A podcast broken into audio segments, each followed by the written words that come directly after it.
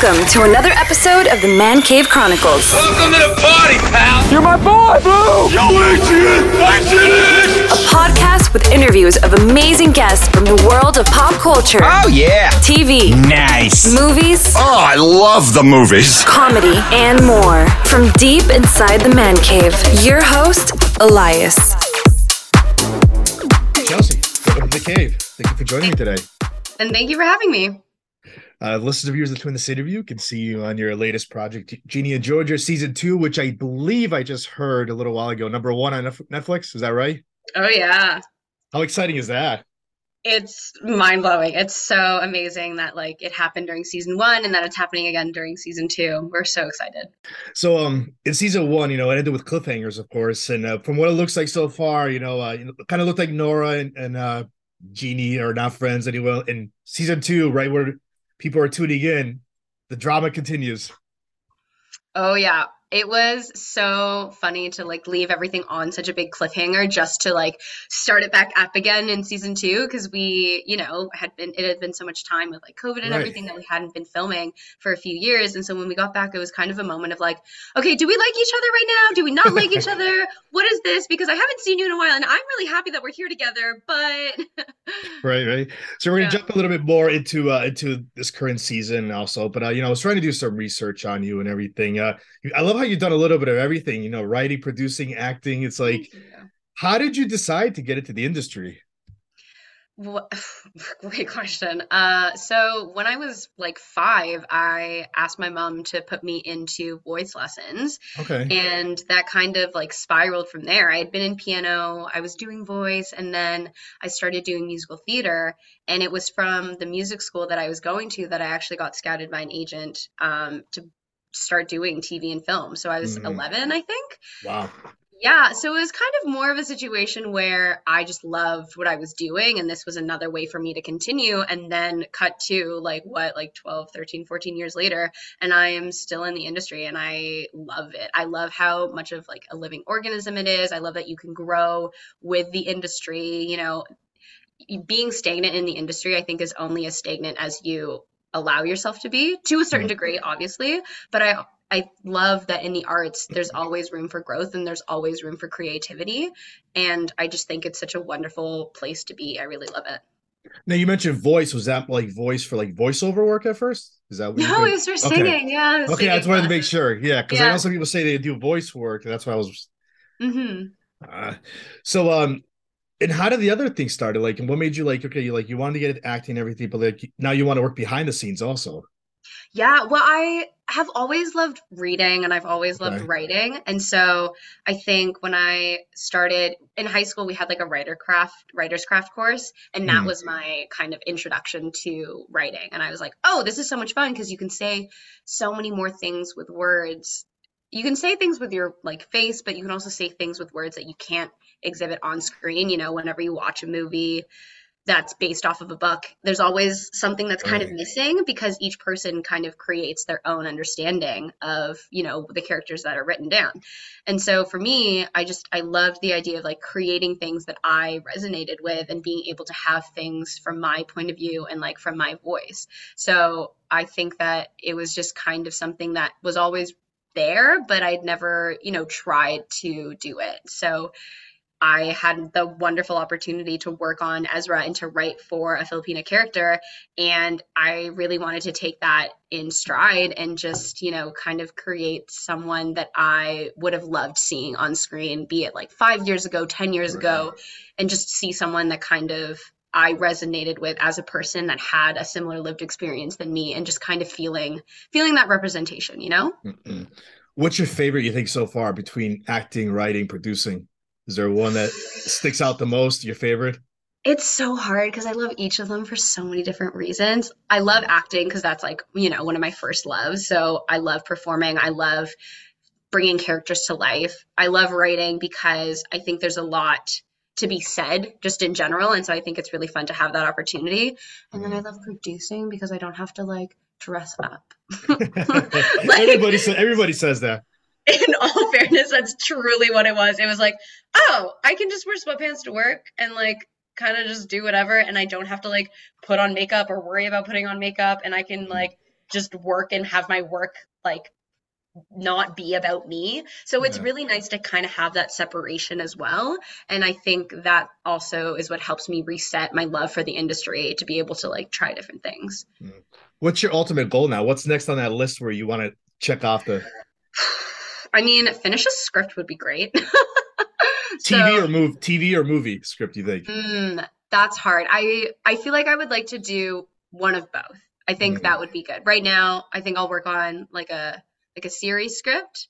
So I'll do like a pilot, and then like I can check that off for my New Year's resolutions, and then definitely do like a feature after. But it's such a different like breakdown of how you like write than it is to like write a novel or to write like a short story. So it's been really fun to kind of understand what I need to be paying attention to, and I'll like watch a bunch of movies or a bunch of shows and see the way that they're formatted and kind of be like, oh yeah, that's cool, like that's a different way of doing it, or like this is what makes a story flow.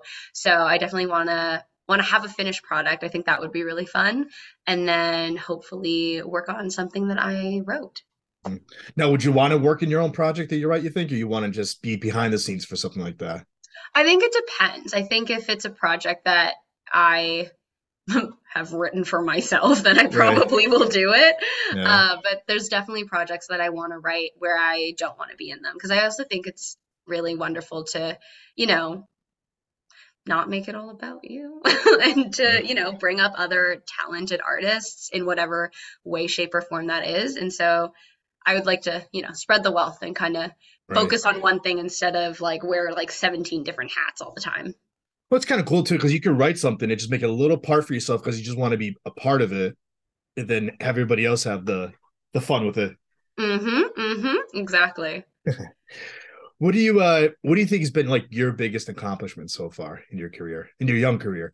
In my career? Oh, that's a great question. I have to put you on the spot. Yeah, you really did. I think, to be honest, for me, everything I've worked on has been like a huge milestone moment for me. So like when I was 11, I like booked Rookie Blue, and that was my first job ever. And that was huge because I had done like 3 auditions at that point. Or Degrassi was like very pivotal for me. I feel like that was really the project that kind of put me on the map and kind of, you know, justified me in like the industry as a performer. And so I was so grateful to be able to work on that for 4 seasons, to have a character that had such a wonderful arc and so much depth and so many, there's just so much to the character that I played in Degrassi, which was Esme. And so, and to do that at such a young age as well, like I was 17, 18 when I was playing her. So I'm just like so happy to be able to do that. And then to be in Ginny and Georgia, which is like a global scale, it's just like absolutely mind boggling. And then to be able to write and produce on Ezra was something that I really never thought that I would be able to do so early on in my career. So for me, everything kind of has like a little bit of a like pivotal moment. So I'm really grateful for everything that I've done.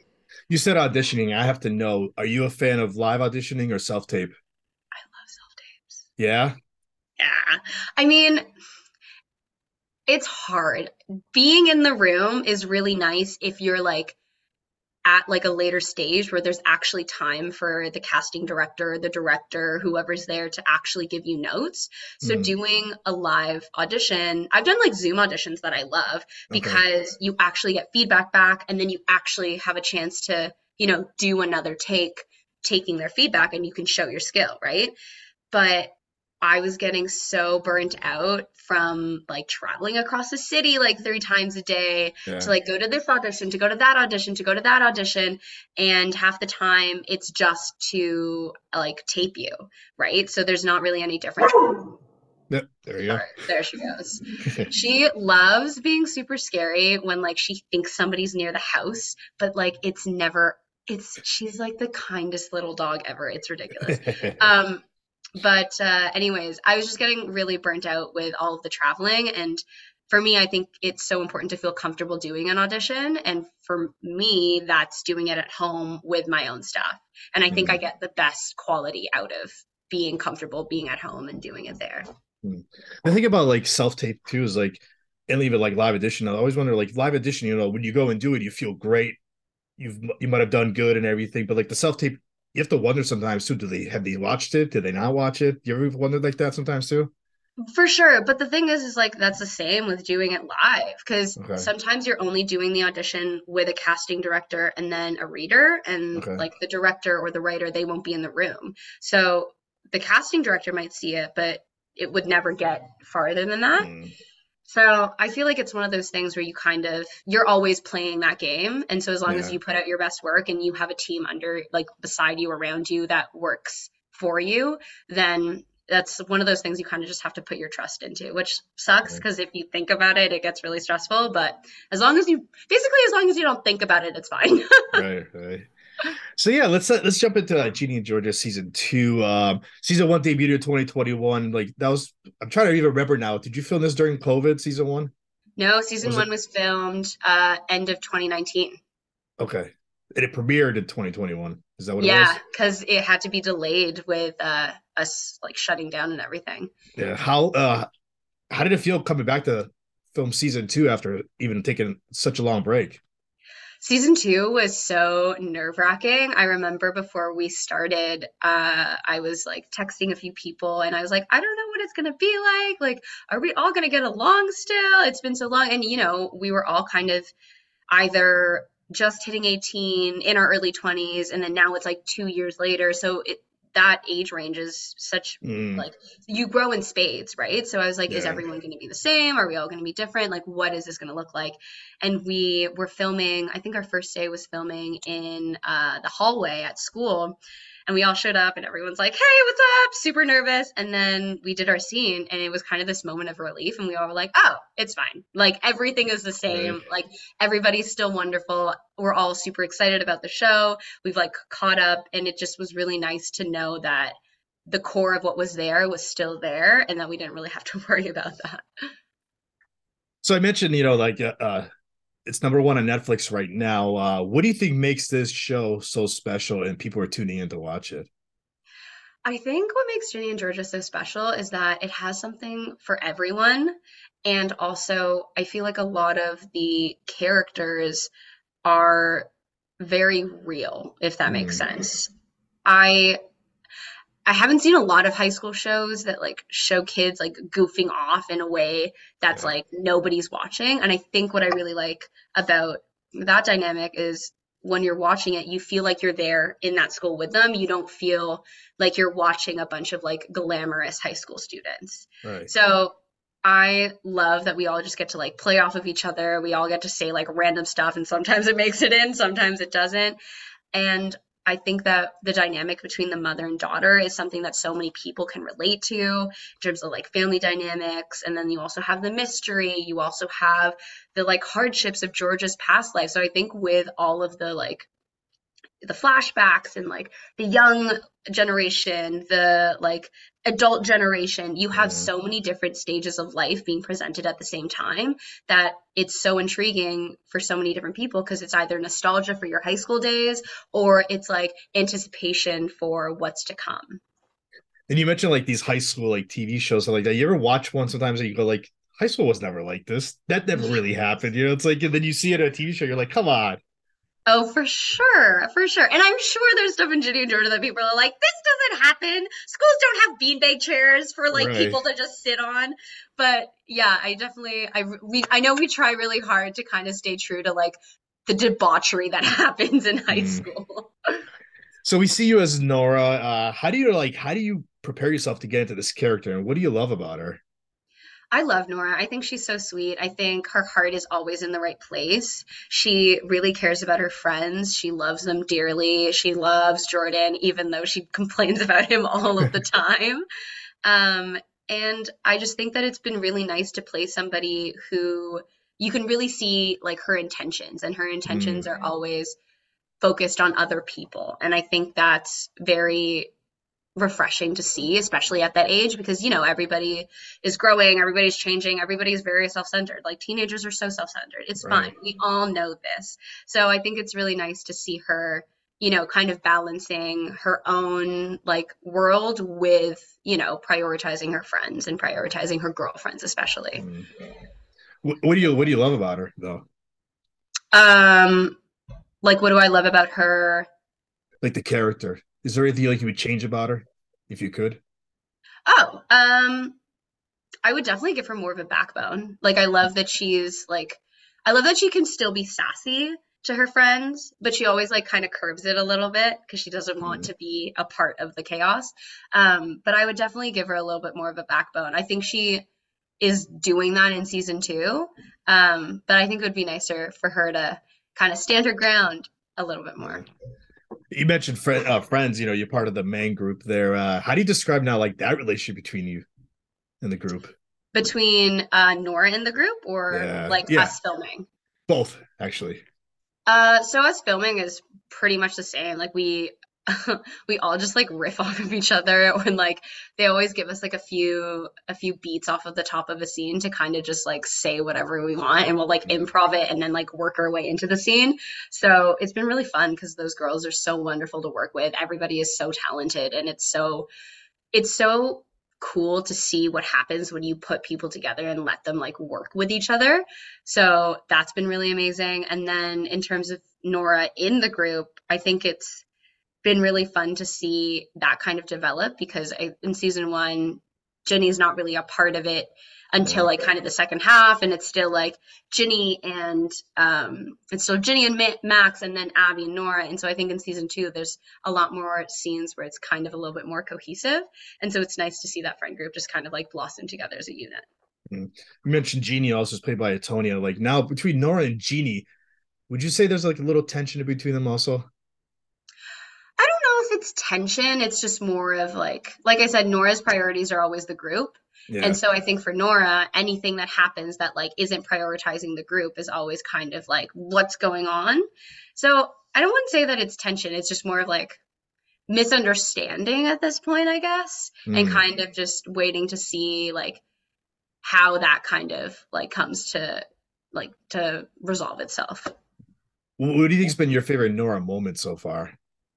My favorite Norah moment, I think, is when I'm in the classroom with like Katie and Jordan and Press and Brody, and I'm just like ripping on Jordan. I just think that it's really fun to kind of see her like stand her ground with her boyfriend, especially, which I think is something that is really nice to see on TV. And then to just also see her like bonding moments with Abby, and her just, you know, confiding in a friend and being like, he's being so annoying, and like I don't like this right now. So I think that's been really fun. If somebody came up to you and said, we want to do a Norah spinoff, would you ever want to do that? Oh yeah, heck yeah. Norah figure skates. How fun would it be for her to figure skate? Right. And even like the college years, you guys go to college and yeah, that'd be so much fun. Oh yeah, I'd definitely do that. Favorite character on the show other than yours? Favorite character on the show? And why? Other than mine and why? Definitely Joe. And also Padma. But I'm going to focus on Joe. Because I just think there's so much there that we like have barely touched the surface of, with, you know, like his flashbacks that we're now starting to see, and like where all of his like fighting and like bad boy energy is coming from. But then he also has a horse named Milkshake, but then he's like irrevocably in love with Georgia. I just think his character is so dramatic, and I love that, because he really tries to pretend like he's not dramatic at all. So he's definitely one of my faves. That's awesome. If we see a season 3, who would you want to have more seeds with that you haven't really worked with the last 2 seasons? Definitely in terms of high school, Padma. And then in terms of adults, I would say Cynthia, because I think she's fun. Now, is there something else you would love to see for your character, like more of a backstory, or even in the future? Yeah, for sure. I mean, I would love to see her relationship with her mom a little bit more, because I think there was stuff in season 1 and season 2 where they definitely get along, but I just want to see what she's like at home with her parents. You know what I mean? Because we get to see that with Ginny and Max and Abby, and I think it'd be really interesting to see if like Norah is still the like good girl at home, or if maybe she's like more bratty at home because she like is going through it with her mom, and like what do those fights look like. So Ginny and Georgia season 2 on Netflix. Now, what's next for you, Chelsea? Any other projects you're allowed to tell us about that you're about to work on or coming out? Yeah, I mean, there's always stuff going on. The winters are so dead, though. So if you ever ask anybody that question in the winter, just assume that it's like low season. Not a lot that I can talk about, but I definitely am excited to see, you know, what comes out in the next year, and also just kind of develop myself as like an artist and as like hopefully a writer more. Amazing. Chelsea, lastly now, how can the listeners and the viewers find you on social media to keep up with you? Yeah, I'm on Instagram at Chelsea Clark with 2 S's, because Chelsea Clark with 1 S was taken. And then I am on TikTok, but I haven't been posting a lot. So if anybody has ideas on what I should do on TikTok, that'd be great. And then, yeah, I'm technically on Twitter, but I don't ever look at it. So Instagram would be the way to go. There you go. Chelsea, I want to thank you for giving me a few minutes today. This was great. Yeah, of course. Thank you so much for having me. That's a wrap. That's a wrap, everybody. That's a wrap. Thanks for listening to the Man Cave Chronicles podcast. I finally get my man cave. You can find us on Twitter, Facebook, and Instagram at the MCC Podcast, and our website, themccpodcast.com. Until next time.